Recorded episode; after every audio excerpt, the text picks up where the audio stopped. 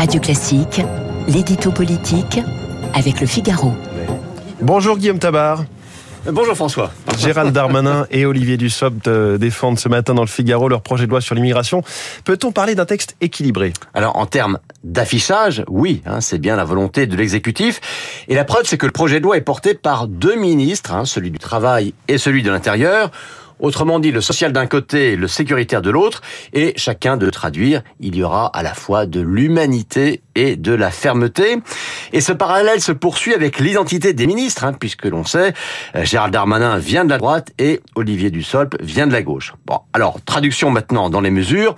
Eh bien, d'un côté, on, on a le nouveau titre de séjour pour les métiers dits en tension, et de l'autre, on rétablit la double peine pour les étrangers auteurs de délits sur le sol français.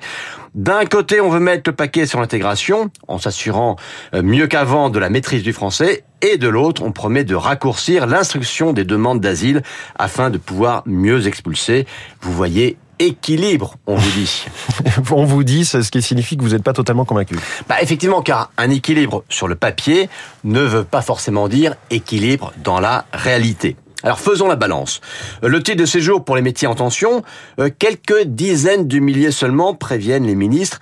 Mais d'abord, vous connaissez des métiers qui aujourd'hui ne sont pas en tension. Et ensuite, qui dit régularisation de ces travailleurs, dit ensuite regroupement familial, puis arrivée d'autres étrangers, parce que des besoins, il y en aura toujours.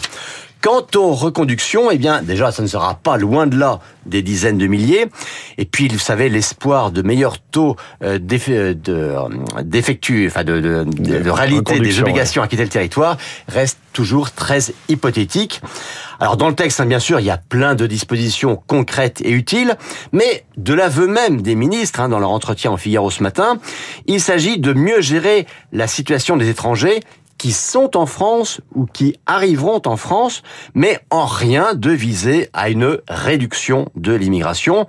Or, dans l'équilibre voulu par les Français, il y a sans doute un désir d'une meilleure intégration, mais il y a aussi certainement l'envie d'une baisse de la pression migratoire. Les conditions d'un compromis politique existent-elles alors pour que ce, projet soit voté au printemps? Alors c'est le vœu du gouvernement, puis surtout c'est une obligation pour lui, car hein, sans compromis, pas de majorité.